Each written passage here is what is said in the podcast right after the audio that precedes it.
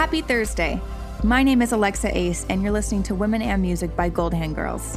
I've never actually met this week's guest in person, but we've been email friends for about three years now, and we were introduced by a former Goldhand girl, Violet Folk. If I remember correctly, Violet reached out as a potential photographer for Goldhand Girls up in Boston for a Bishop Briggs concert. From there, I briefly also remember Violet interviewing Bishop, and that was one of Goldhand's first established interviews. It was the first time ish anyone's ever said something public that I could quote, and Bishop Briggs says to Violet about Goldhand Girls that she, in quotations, loves what you do and stand for. And that might not sound like much, but damn, did Bishop and Violet make my day. The missing puzzle piece here is our guest today, Nadia Ali. Nadia Ali is the CEO and founder of Nadia Ali PR and has worked with names such as Tove Lo, Mike Posner, Bishop Briggs, Astrid S, Upsahl, Lova, and more. Nadia left Island Records, where she was an in house publicist, to start her own boutique agency in 2018. If you've been a Goldhand follower, names such as Upsahl and Lova might ring a bell. We've had them for takeovers on the Goldhand Instagram, where Lova took over in Sweden and Upsahl did a separate takeover while she was on tour in the UK. The thing about Nadia's roster is that each artist is actually really fucking good, and to me, it sounds like she has an ear for futuristic pop, which is what I'm obsessed with. So I'm crazy fortunate to be speaking with such a well respected public relations agent and music industry professional. I have to also mention that she's worked on campaigns for Madonna, Stevie Nicks, Gigi Hadid. Yeah, she's awesome. Introducing Nadia Ali. Hi, Nadia. Hi, Alexa. How are you? I'm good. I'm good. I'm so excited to chat with you. I'm a huge fan of Gold Hand Girls, and I really, really love what you're doing. Man, that means so much because we've been in contact for years. I want to let people know that you really helped me get to a spot where I felt really cool and confident because I was getting all these like press releases in my emails every day. And you were like, hey, can your artist do takeovers? Or can my artist do takeovers on Instagram? And I was like, yeah, like let's make this happen. For sure. I think because of what your platform represented, especially supporting uh, women and women in music and just the whole female empowerment message behind it, I was so drawn to that. And so, you know, I worked with so many amazing, strong females throughout the last 15 years of my career. And I just knew that the artist would be, you know, just a perfect fit for gold hand Girls. And it was just a no brainer and i'm so happy that you know we can continue to work together. And you know you've been so supportive of artists that i've worked with from people like bishop briggs and now to upsahl and i know we're going to get into you know some of the artists that i've worked with throughout the years but you know those are two examples of two really amazing strong females super talented powerhouse artists amazing songwriters and that really have an amazing network of strong females around them too. And, yeah. and so yeah so thank you. Thank you for being, I mean, thank you for being part of my network and allowing me to be a little part of yours. Tell me about your heritage. So, actually, I'm a first generation American. My mother is from Colombia and my father is from Afghanistan, and they emigrated to New York in the 70s. And you know, also being an entrepreneur, working in the music industry, another reason that I do it and that is so fulfilling for me is because I knew that if I had been born in somewhere like Afghanistan, there's probably a really short chance that I'd be able to to even go to school, to be able to work, to be an entrepreneur, and to have the freedom that I have here in America. And so I'm super grateful for the sacrifices and opportunities that my parents provided for me here. And I just want to say to your readers and listeners that like it doesn't matter where you come from, it doesn't matter, you know, who you know or what you do or what your what country you're from. Like you can literally you know go after your dreams. And if you keep your eye on the prize you can literally accomplish anything you want to. Yeah you absolutely can. And you're that person. I want to know in your own words could you explain what PR is and why it's an essential for the music industry? For sure. You know, what I think a music publicist is, is basically a storyteller or story translator for an artist, you know, the gatekeeper between the artist and press. And so, you know, the publicist is the one to first share, you know, a new song from an artist to a journalist. They're the first person to introduce the artist to the public and to press. And so it's for me such an honor to have a position like that in an artist's career to be able to, to represent the artist how they would like to be represented and also tell their story how they would like their story told and so i think that there has to be a huge level of trust between an artist and their publicist because the artist sometimes will speak on behalf of the artist or they'll be guiding them on how to you know respond to press you know media yeah. coaching and media training is also such a big component i feel of being a music publicist so for me i think being a publicist in music industry is just so essential in the early stages of an artist's musical career. I caught something in that real quick. You have to prep an artist for media? Sometimes you do, yeah, media coaching or media training for a new artist. You know, it's different if you're speaking to a radio host or if they're speaking on television or if they're doing a long form text interview for someone like Spin or Rolling Stone. So I think a media coach can come in and help an artist differentiate you know who their audience is and which outlet they're talking to. A lot of the times if they're speaking to a radio host on a radio station a lot of those interviews are very short and concise. And so you kind of have to learn how to talk about your music or your story in you know short amount of time. And so like kind of basically giving a cliff notes version. So to be able to learn how to do that i think and feel comfortable doing that that's kind of the role that a media coach could play. That's one of their many roles. Wow. So let's say you have an artist who is upcoming. Do they communicate to you like very vulnerably that like, hey, this is how I want to be seen, this is how I want to be represented? Or do you have to kind of dig it out of them and be like, you know, do you want to talk about where you grew up? Like, do you want to talk about what your vision is?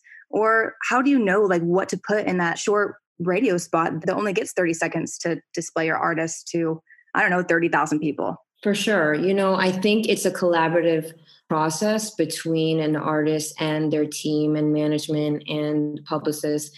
And a lot of the times, an artist will know who they are and what their message is in their music and what they stand for. So basically, they will, you know, convey that to their team. And as a publicist, they will tell me, you know, what their backstory is where they see themselves, what their vision is. And then as a storyteller or story translator, I translate that for them when I speak to press and also when I'm coaching an artist on how to tell their story, if that makes sense. So it does come from the artist first and foremost. In my case, in my experience, it's never been prepackaged or premeditated or pre strategized by the label. It's always been the artist first that envisions where they want to be and you know where they come from and just basically how to get that authenticity out mm-hmm. in those short radio interviews or short tv spots or you know. It sounds like you have to like also are you skilled in writing? Yes i am. I do love to write. There is a ton of writing that is involved when you're a publicist. So anybody that is wanting to become a publicist you know you're writing every day from writing pitches to writing press releases to sometimes writing bios. So you have to be very articulate. And creative writing also, you know, is a great skill when you're a publicist. And a lot of the times, many publicists were journalists beforehand mm-hmm. before they segued into PR, music journalists, so or vice versa. Did you do any music journalism? So it's funny. I actually wanted to work at a music magazine. I wanted to be a music journalist first before I wanted to be a publicist. Like I had interned at a couple of magazines at first and um, you know i grew up loving rolling stone and spin covers and i would just like you know read you know the long form stories from people from like spice girls to fiona apple to courtney love and i just would like embrace I felt like I knew the artist so well just from these long form interviews. And so I was like, wow, it would be amazing to be able to, to, do that. And so at first I did want to be a music journalist, but then when I learned what a publicist does, I was like, wow, that's kind of a similar job, but you get to work more closely with the artist and get to know them more and kind of be kind of in a way like a therapist or a coach. I wanted to be part of a team in that sense and help an artist grow their career from you know signing to a label to putting out their first record to their first tv late night booking to yeah all of that Yeah, I mean, I didn't know about a lot of that. And I actually didn't even know how tight knit you kind of have to be with the artist. Like when I think of PR, I think of outreach. I associate the word outreach and, of course, communication. Who are some of the artists that have been on your roster as an independent boutique PR firm?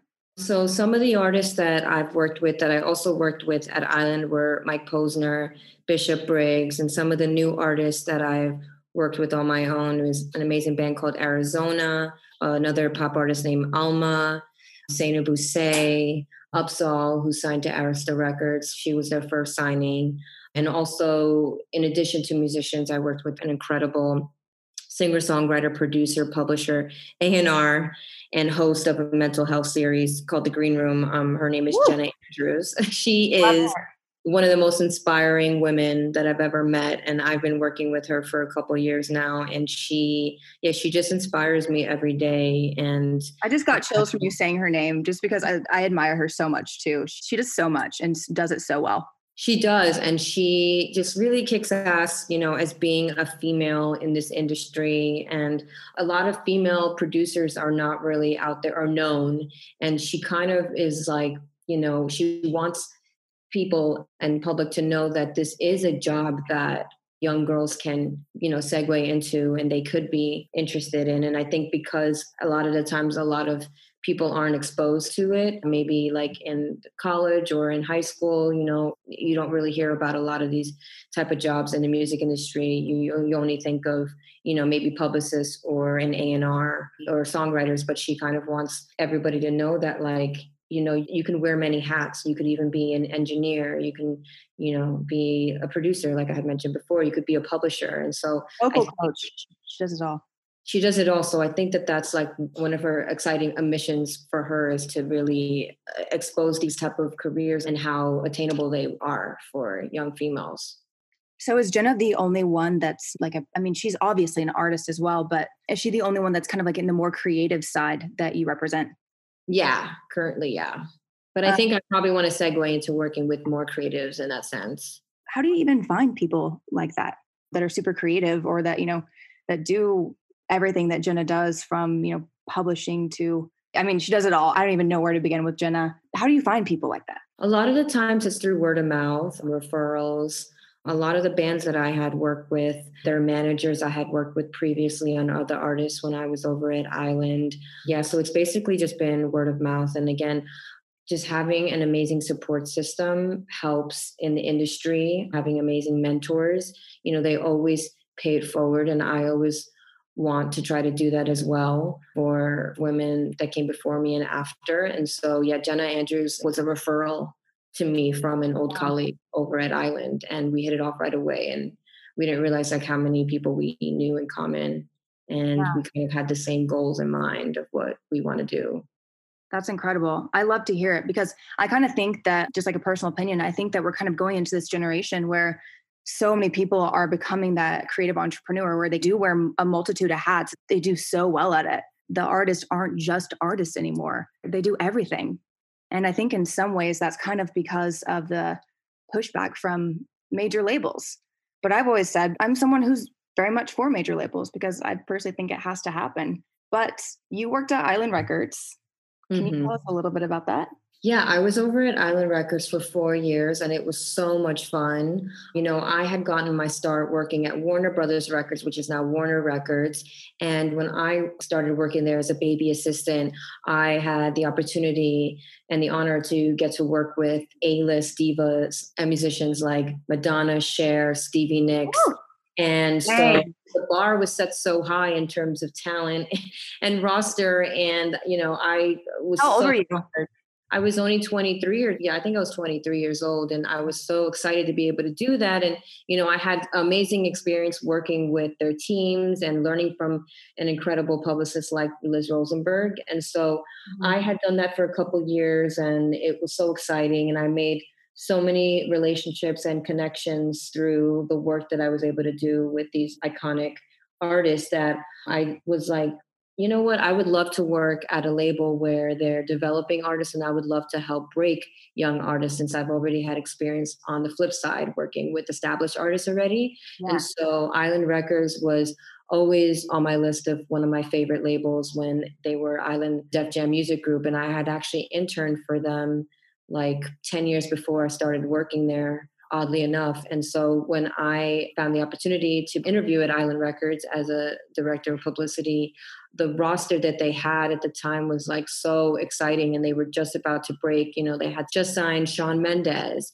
they had just signed Nick Jonas, they had just signed Demi Lovato and Tove Lo, and they signed Mike Posner you know, after he had left his previous label deal. And so it was a really cool space to be in. There was all the synergy and, you know, an amazing team that really wanted to band together under the leadership of somebody incredible as David Massey, who was the president at the time. And so, yeah, my experience at Island was so much fun. And I got to work with so many incredible artists at the time that I was, you know, a big fan of. And I learned so much being there. So to go back to your question, yeah, like these two specific labels, major labels, taught me so much how to work with established legacy artists and then also how to work with up and coming artists that want to break and and being able to to do both and have experience doing both was so much fun and that gave me the ammo and the experience and confidence to be able to go off on my own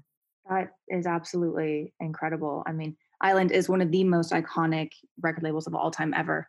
And Island UK having Amy and the fact that you got there when they were signing people like Shawn and Demi and Tove Lo. How old were you when you first got the job at Island? I think I was 28. Okay. And so you had an intern there about 10 years before?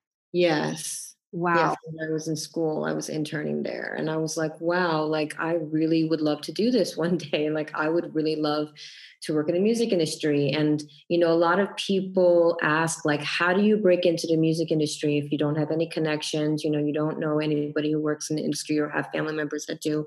And I always say that, like, interning is the best experience or yeah. even you know some people want to major in it in college but from my experience and the executives that i know a lot of them say that you don't have to major in music industry in order to get a job in music it's really about interning and making those connections and mm-hmm. leaving a lasting impression on the people that you work with and you know them remembering you and wanting to hire you later on absolutely and that's like what pr is about too is is those relationships. And like i said earlier that that constant you know communication.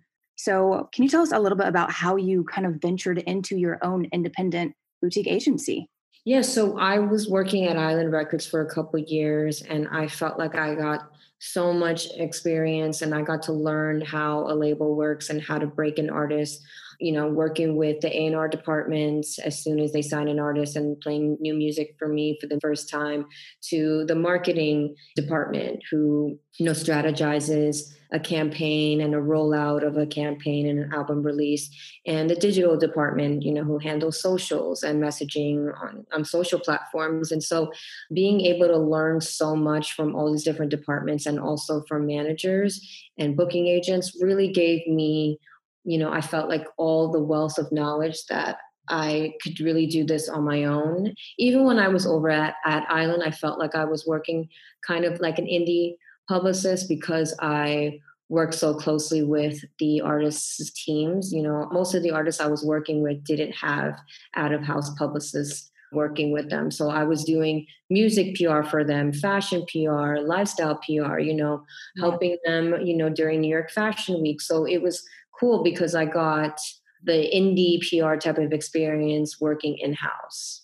Can you explain the difference between being an in house publicist and is it considered like out of house publicist? Yes. So it would be an out of house indie publicist that sometimes artists will hire before they get signed to a label, mm-hmm. or they'll want to hire while they're still signed to a label if they'd love extra help. You know, a lot of the times the in-house publicists, they're they're amazing and they, you know, already have all the insight and inside info on what the strategy would be for an album rollout because they're in meetings with all the other departments at a label. But sometimes an artist will want extra help or an out of house publicist to help with other sectors of press, you know, Yeah, like I mentioned before, like lifestyle PR or fashion press, or you know, somebody is really into cooking and wants to get into the Food Network. You know, there's there's so many different opportunities, and so they want somebody that can do like a 360 PR rollout for them, not just focus on music. Okay, wait a second. This is so interesting. So there's something called like lifestyle PR. Okay, okay. So like there's Yes. there's music PR, there's lifestyle PR. What goes under the music PR sector? I guess with, under the music PR sector, that's more of the traditional music journalists that you're working with from the folks at like Billboard and Rolling Stone and Spin and you know late night bookers at Fallon and Seth Meyers. And so yeah, that would be more traditional music press. And so lifestyle press would be basically, you know, getting to know the artist and what they like to do day to day outside of music and really diving into who they are personality wise and their hobbies and interests. And so, yeah, lifestyle publicists can do anything. Even a restaurant food publicist can be known as a lifestyle publicist, if that makes sense. Yeah, I had no idea. That's so awesome. I'm like baffled over here because I'm like, I want to know what converts more. Like, does the traditional PR, like, you know, the late night, the billboard, does that transfer to more, you know, streams, listens, followers, or does like the lifestyle? Because again, I kind of feel like we're in this like weird generation where people want to follow people for like the abnormal. It's like everyone wants to go against what is traditional. That's a really good question. And I think, you know, I definitely think that late night TV is still really great exposure to see an artist or discover a new artist performing on your favorite late night show. That's definitely always traditionally been what could move the needle in terms of selling, you know, back in the day CDs and then also translating into streams. But now, because, you know, with COVID and just 2021, the media landscape has changed a lot. And so a lot of artists are engaging directly with their fans off their socials. and so I think music press is still really important. And I think that that should still be the foundation for an artist. But lifestyle PR is kind of just another layer, another component, and just another asset to it. so you would definitely prioritize the music sector first. I think you should start there first. Yeah. So, can you talk to us a little bit about the transition from being an employee to CEO? Because, I mean, one of the big reasons why I wanted to have you on as a guest, because you are a female entrepreneur who did kind of go against odds and be like, hey, I am so grateful for my mentors and my support, but I think I can do this.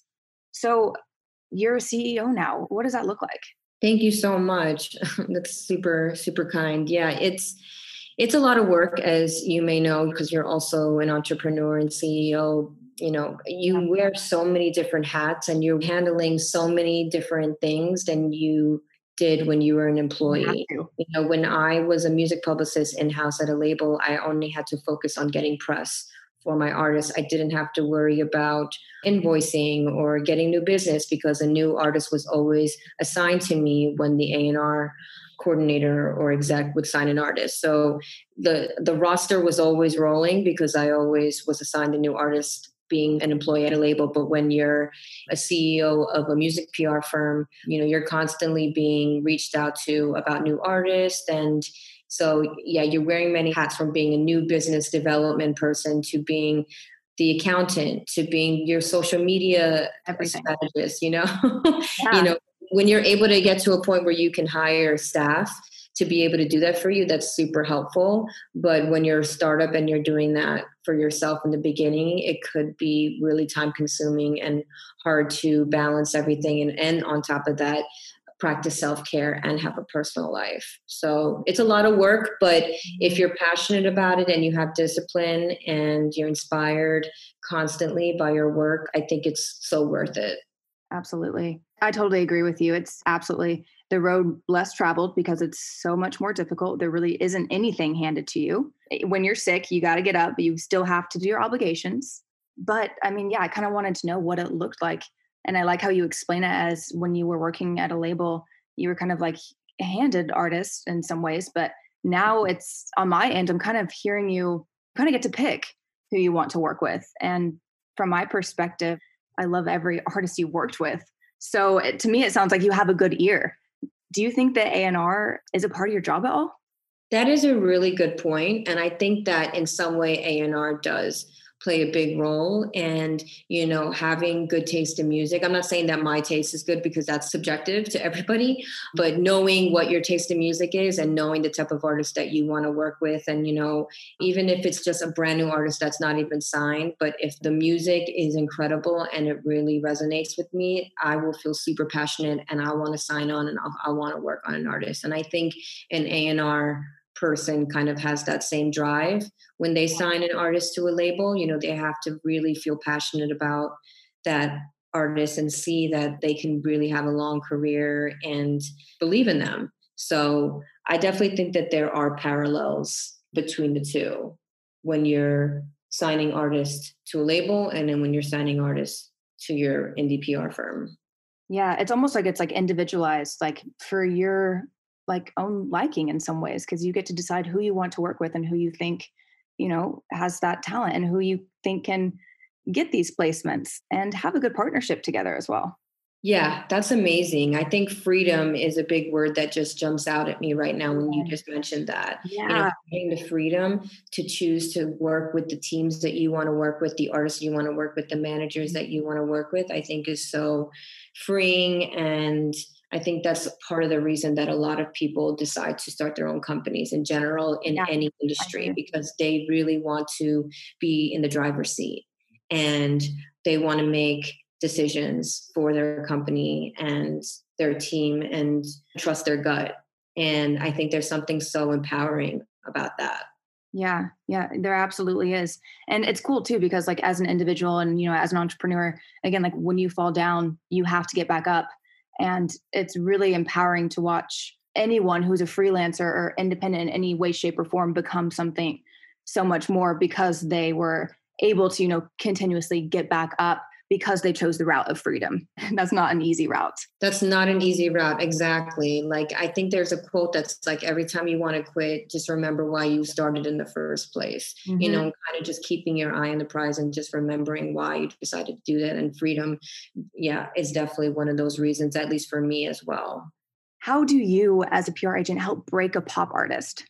So I think that there is no set formula in how to break a pop artist. I think, you know, when artists I work with and a developing or new artist, you know, I put together a strategy and press plan and targets of outlets that I would reach out to. And it's all individualized and curated differently. You know, you're not going to use the same strategy for every single artist. And I think that that's super important with any new artist is to build those close relationships with mm-hmm. an artist and a journalist and an editor at a certain outlet because yeah they can continue to champion you for years to come I think that's a great piece of advice because again, like as I said in the beginning, as a young entrepreneur in the music industry, you get so, I get so many press releases a day and i am kind of like wondering who to look out for you know? So do you think that it's smart for an upcoming pop artist to invest in finding a pr agent immediately? Because i, I want to ask that because i think that there's a lot of opportunity right now for pop at least in my opinion and i love that a lot of your roster is pop. I mean i bring it up a lot but with social media with tiktok it's like we're kind mm-hmm. of seeing so much talent right now and i do have friends that you know are going viral and i want to know like should they be getting a press agent right now?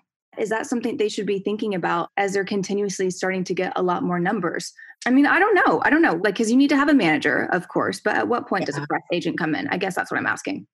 Yeah, I think it is important if your numbers are growing and you're getting more recognized to have a press agent to kind of filter requests that may be coming in. You know, I'm sure yeah. that a lot of press folks that are paying attention to TikTok and see an artist or influencer exploding and their numbers and streams going up exponentially higher in a mm-hmm. fast pace will definitely reach out to the artist or the manager directly. And so I think having a publicist on board will help that process and make it a lot easier for the artist or the influencer so they don't have to worry about that part of their career as much and they can just focus on their creative. And I think that's the same thing with why they would probably hire a manager to really help guide them and work on the business end of their career and not have to flag or respond to every single email or every single request and and just have a team that you trust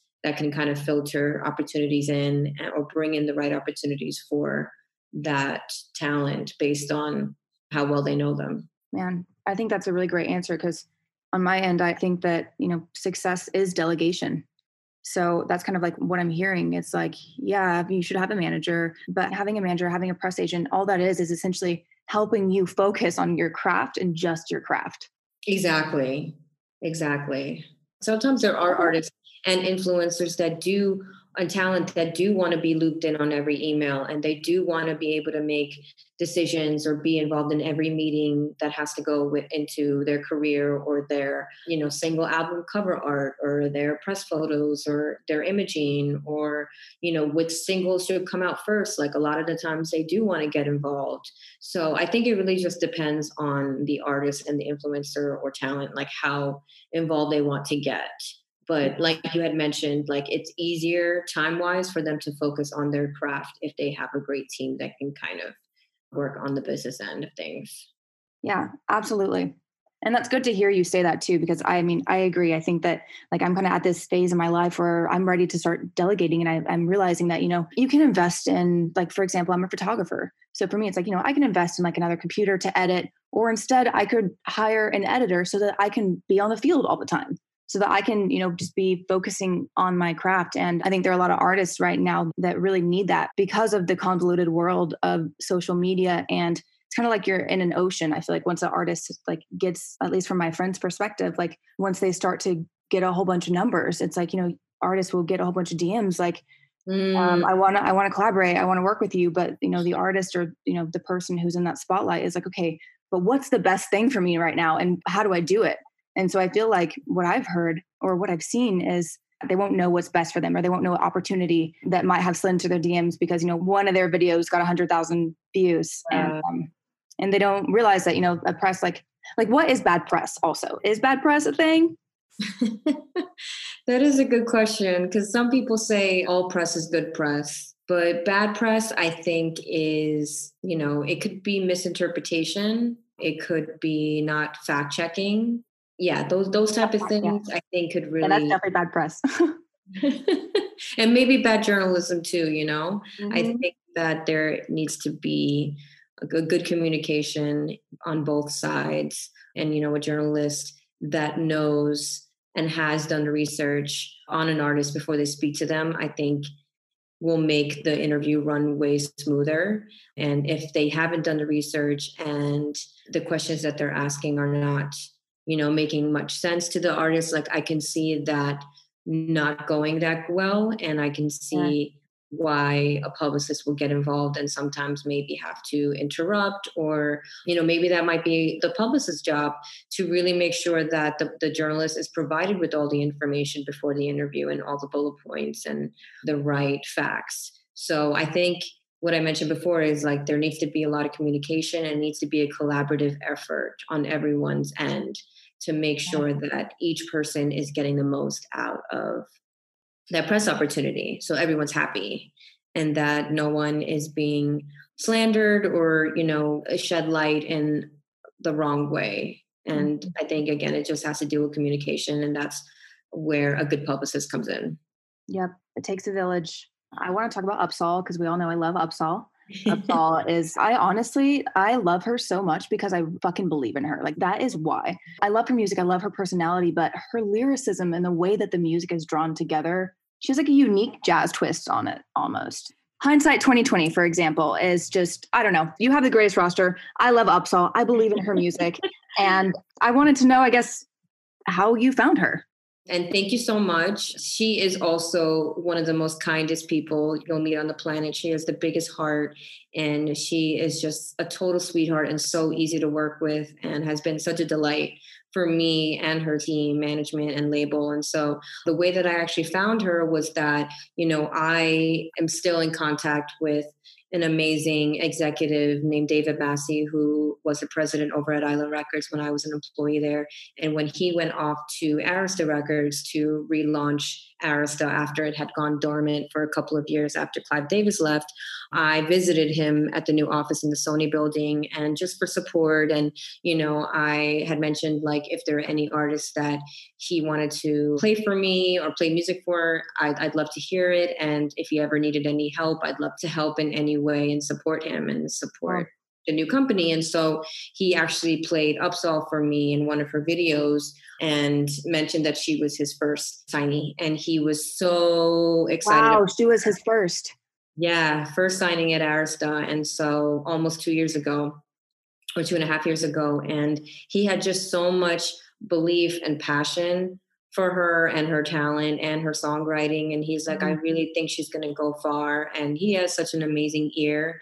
And so I really trusted him when he was talking about her. And so he actually connected me with her and her team.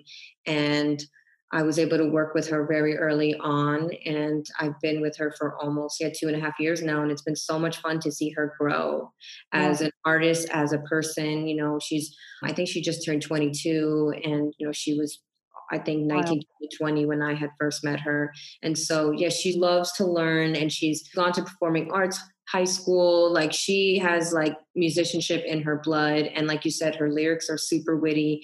And she's so respected right now in the songwriting community. She wrote, she co-wrote Good in Bed for Dua Lipa on her Dua Lipa. I'm sorry, what? I had no idea nostalgia album. Yeah a lot of people oh. didn't know that. And which is like one of my favorite songs on that album. And she just co-wrote madison beer's boy shit. I don't know if i can use that word on air. Okay. yes of course um, you can use whatever word you want. Thank you. And so working, thank you. Yeah, she's been working with incredible young female talent behind the scenes co-writing for them along with uh, writing her own music. So i think that she just has a really long, successful career ahead of her. And she has a really good head on her shoulders, too, and an amazing management team, a really great team, great label. Like, I just think the sky's the limit for her. And I'm just super honored and excited to be able to continue to work with her. She's incredible. And the fact that she's, again, on your roster just says so much about you and your ear and your future. So this might be weird, but press is obviously what is like seen of the artist, right? Is like it's like what is put out there. Um like the perception. Yeah, because I'm like over here, like, can you help her get like songwriting spots? Like, is that considered? I mean, that's not really considered press, but it absolutely helps her career grow. Yeah, I don't really do that as a publicist, but you know, like I think I mentioned before, publicists can be dot connectors, whether mm-hmm. it's connecting an artist with other artists either on their roster or other artists that they previously worked with or known before or other managers. But yeah, in the songwriting community, I don't really do that as much. But you know, I could introduce Upsahl to somebody like Jenna Andrews, and they've actually started to work together and they're songwriting together and they have really good synergy and get along really well. So in that sense, you know, when the opportunity presents itself and I feel like two people will really connect, that's when I'm mm-hmm. like, okay, they should definitely meet and maybe they can really yeah. make good music together. That's awesome. I'm really hearing that PR is just about connections. Like it is like about how you treat people and how you follow up and how you talk to mm-hmm. them and how you receive what they say to you. How do you think that starting your own boutique public relations agency has helped you move forward in your career overall? That's a really great question. So I think that starting, you know, my own agency was scary at first. It's scary to take a risk like that, and you really have to bet on yourself, especially when you're leaving a stable corporate job like I did. But it's super rewarding when you know you get to work with amazing talent sometimes of your choice and a great team and it's definitely helped me grow tremendously in my career and also personally as a human like you know you test yourself and you never know how far you can test yourself and, and you kind of get over all these hurdles and challenges and you kind of develop so much as a person when you do these type of things when you take risks in general in life so starting a business was definitely one of those things on my bucket list that I was scared of doing. But once I did it, I was like, I felt so empowering and I wanted to just continue to do it. And, you know, I do want to continue to expand and hopefully grow the company and the roster and maybe, you know, segue into other parts of the business or other types of jobs in terms of helping to consult other females entrepreneurs that are starting their own companies or thinking of making that move. Like i'm very passionate about doing that and i feel like you know i've had really amazing mentors and business coaches that have helped me along this ride so i'd love to do that in some capacity in the future. That's incredible. I think paying it forward is also a very big part of this entire industry. All right clubhouse what do we think about it I absolutely love Clubhouse. And like Clubhouse is one of the most amazing things that I don't know if it was created during COVID, but it's super brilliant. And I love that, you know, anybody can go into any quote unquote chat room and get to listen to somebody like Elon Musk speak about his take on the stock market or you know you get to hear there's so many um, celebrities that are on it or just entrepreneurs or you know billionaires or just anybody that you look up to or want to learn from and you're basically getting you know free advice from them yeah you that's know? what it is it's like advice nonstop. It's amazing. Or, or opinions it is it's like wait a second but i was just going to go buy your book exactly. And then you just get like oh, the Cliff Notes version and a clubhouse chat from them. Exactly. And the fact that it's not a paid subscription is like, wow. Yeah. So I love it. I'm excited to continue to see it grow. Do you think that PR maybe will be like a part of Clubhouse one day? What do you mean? Or Clubhouse a part of PR? I don't know. There are like real talk shows on there in the next year. I think so. I think that's going to happen. I've already heard that there's some artists that are actually performing on Clubhouse. what? I'm going to yeah. do some research. And they wow. maybe put together like flyers similar to what Timbaland and Swizz Beatz did with Verzuz. Oh I'm yeah, that they would do something similar like that with Clubhouse. I wouldn't be surprised. What do you incredible. think?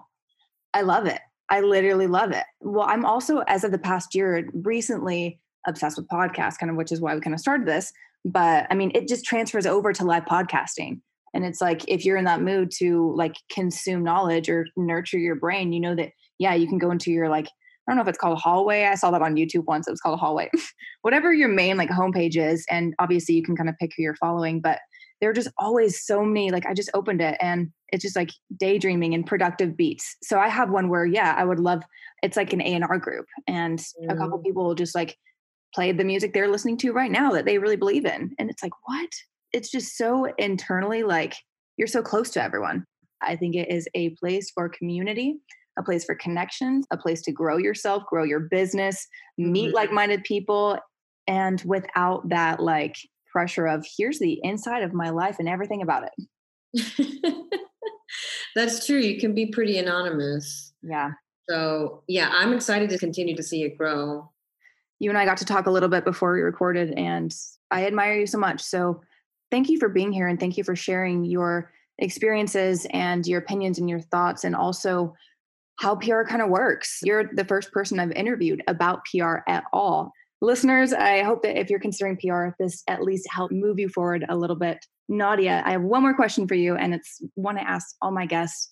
But mm-hmm. what is your gold moment and for me, that is just like a pinch me moment. Like, I cannot believe this is happening. I'm so proud of myself. Oh, I love that question. And I mean, I've had so many gold pinch me moments just in my life in general. Like, I'm so grateful. Like, gratitude is such a big component of my life and what helps me continue to keep going. And yeah, staying grateful, I think, helps you know blessings to continue to come into your life and you know not to get all metaphysical and law of attraction ish but a couple gold moments that i'll mention is first being able to you know go to the grammys and walk the red carpet with a grammy nominated artist and you know watching the show as a kid and always wanting to watch the pre-show and to see what every artist is wearing and that's nominated and what they say in interviews is always super exciting for me. So to be able to go and be part of that was just so full circle moment for me. And another pinch me moment I would say is just in general, like being able to work on Madonna's team and, you know, meeting her and getting to know her and her team and how they worked. You know, I think that she's one of the most iconic people of all time, not only iconic musicians. And so she was one of my top five of all time since I was a child. So that was such a great pinch me moment. And again, I attest that to Liz Rosenberg, you know, my first boss that really gave Liz, me yes. a shot. So Liz needs to get so much praise, and all the Madonna fans know who Liz is. And I think her nickname used to be the Validator, and she is just the queen of all queens. And I love her dearly, and we're still very, very close. And she's like my fairy godmother. Wow. Oh, hold on. Holy fuck. First off, Grammys, Madonna, and Liz. Yes. That's, yeah, those are definitely some gold moments. Thank you for sharing. The Grammys are a dream of mine too. That's been one of, been one of my biggest goals like since I was like five. The second that you know you have made it is when you get to go to the Grammys. Awesome, Nadia. Thank you again so fucking much for being here. Your wisdom and your words and our constant communication through emails over the years has inspired me for, like I said, years to come, years to come. And I can't thank you enough for just the small emails, like I said, back and forth. They've meant so much to me in a way that has been, like I said, kind of like subliminal, but overall massive stepping stones for me over the past couple years. So thank you again. And yeah. Thank you. And I'm just so excited for what's ahead. And, you know, I'm one of your biggest fans and I'm going to continue. Ah, whatever. no, I'm going to continue to support you in any way. And thank you. I'd love to work with you for years to come. Well, I'm just getting started, and it sounds like you are too. Yes. Hell yeah. Thanks for listening to another episode of Women in Music. This podcast is starting to mean so much to me because I'm someone who's really far removed until I'm headfirst, if that makes sense. I wanted to share a few of my favorite songs by artists that are either on Nadia's roster or have been on her roster. And this is just kind of like my personal preference because I want to start out with Upsahl. I mentioned Upsahl, and Upsahl is someone I truly, truly believe in. She's signed to Arista, and she has this unique jazz twist on her pop songs. And also, Upsahl's not afraid to talk about drugs and partying in a way that reminds me of Alessia Cara's early lyricism. My favorite Upsahl songs are Drugs, 1, 2, 3, 4, 5 Sex, and Sad Sorry After Party. But I also personally love her older music, like the entire Hindsight 2020 EP. Five songs, go listen now. Next, I have to mention Bishop Briggs, because if you don't know Bishop, Bishop is a powerhouse artist. Her song River has over 290 million streams on Spotify, with my favorite songs being Jekyll and Hyde and Dark Side. Lastly, Lova. I want to make sure to mention her because Lova's Swedish pop twist has kind of always had me wanting more. And I have to admit, I haven't had a chance to get into Lova's new album, Grownish, yet, but her song from 2018, You, Me, and the Silence, has found itself on my Spotify Top 100 the past two years in a row, and I listen to a lot of music, so that says a lot about Lova.